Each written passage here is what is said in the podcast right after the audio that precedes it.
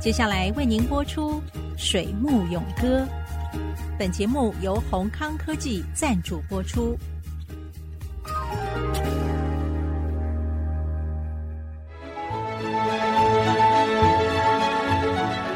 从产业到生涯，听女性科技人的坚持。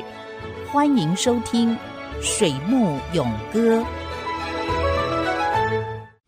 朋友再度收听《水木勇歌》，我是谢美芳。节目呢，同时也会透过 Podcast 播客系统在 Google、Apple、Spotify 播放。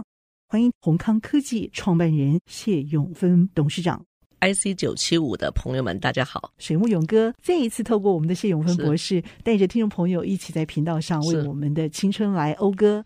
我想比较有趣的地方就是说，这个姻缘啊，我最主要的目的就是说，能不能把自己过去，我想在求学、工作，在整个我自己服务的过程当中，有一些自己的心得，我们可能认为是老生常谈的事情，我自己事实上却是亲身经历。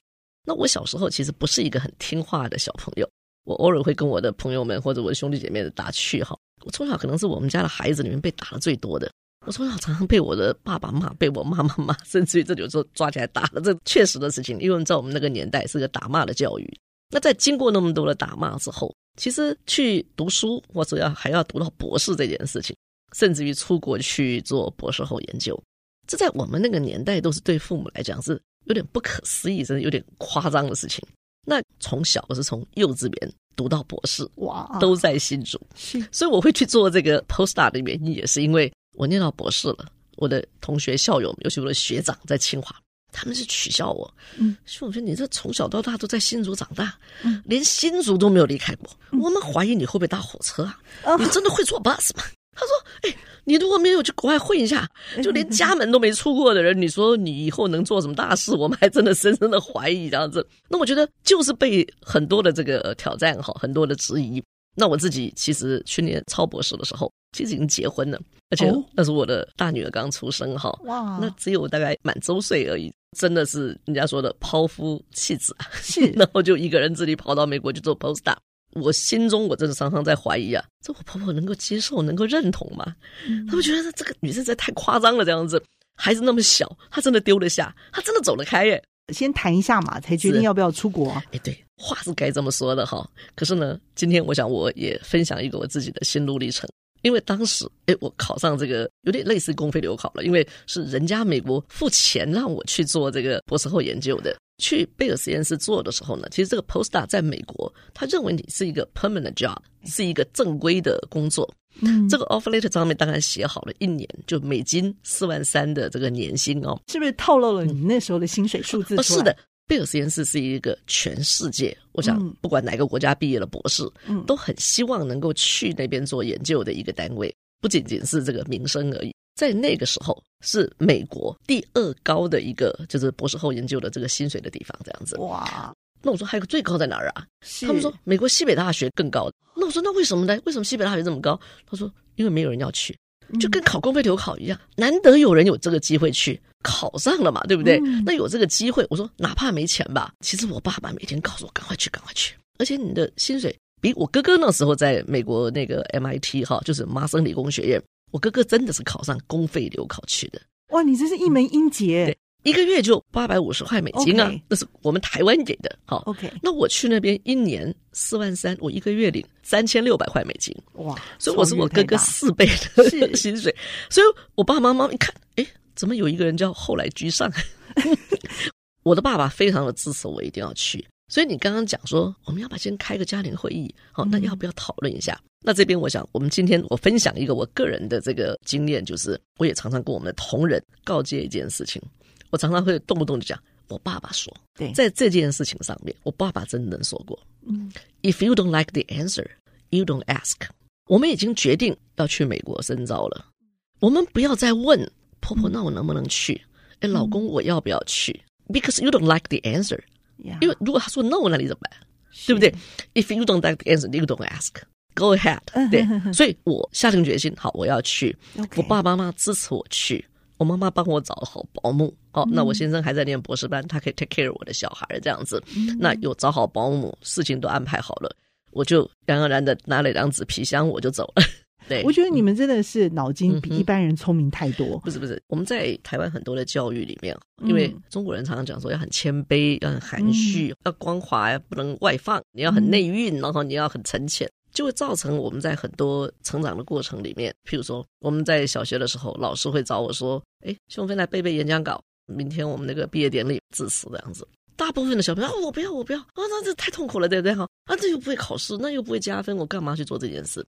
对，那你在很多的过程里面，老师可能给你很多机会，可是你会一个一个去放弃掉，嗯，你最后就非常可惜嘛，对不对？对。好，那你说口才是怎么这个练出来的？那其实口才不是每一个人叫天生会说话，嗯，就哪有人天生会说话？我说我小时候也曾经结结巴巴过，我被吓了，你也是马上脑袋空白，完全不知道该怎么表达这样子。嗯我自己反思我自己后来为什么会有这样的能力，其实这是因为你在成长的过程里面，说小学你演讲一下，诶，你高中的时候偶尔也有一些什么比赛呀，你也去这个露露脸啊，然后跟所有的观众们很坦然的去沟通，跟老师们讲讲话。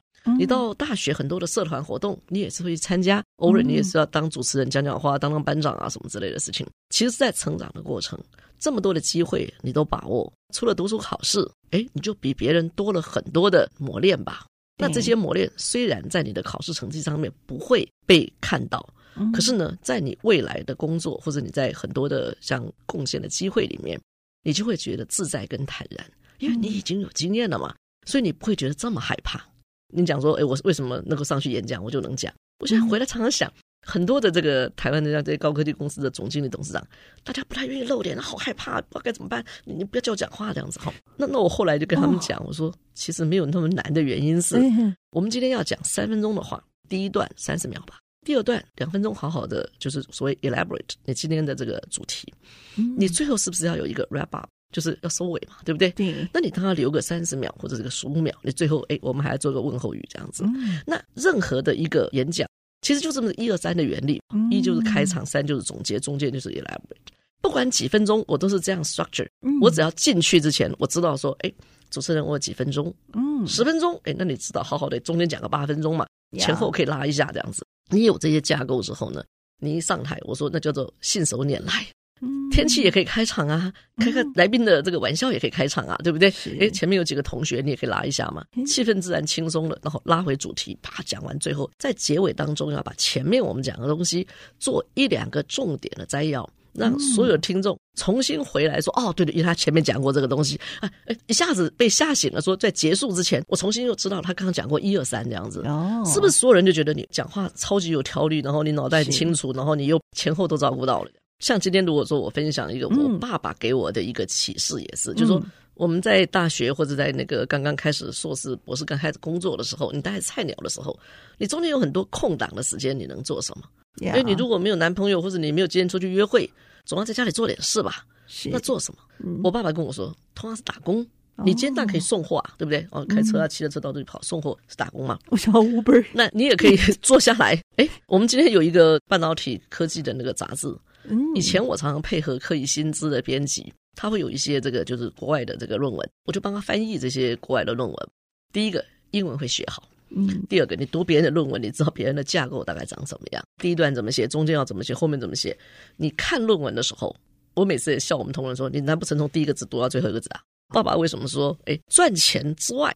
你还得到了什么？好、嗯哦，翻译论文，我学到了英文，我学到别人这个论文的架构，那甚至于我知道如何快速的读一篇文章这样。是那当哪一天你需要写论文的时候，嗯，你是不是知道人家读者要怎么看？嗯、所以你知道终点该摆哪？如何能够快速的把一篇论文写出来？嗯，是。所以我偶尔其实有一些同学或朋友的小孩，他们会叫他们过来找我，我说什么事情？他说因为。这个论文已经写好几个月写不出来，他说能不能找西雅一帮个忙，教一下怎么写论文这样子？对，是我说跟你念什么科系没有关系，嗯，可是我跟你稍微交谈一下，我大概花十五分钟的时间，我可以教你怎么很快的把你论文写出来。Topic 就叫做论文如何快速形成，你做事情可以变得很有效率这样子。对，OK，这个我觉得这可以当做一个 tips 来分享。节目谢谢谢永芬博士，谢谢主持人，我们下次见，拜拜。水木勇歌由宏康科技赞助播出。宏康科技电子产品的医疗中心，提供各种分析诊断。The best R&D partner。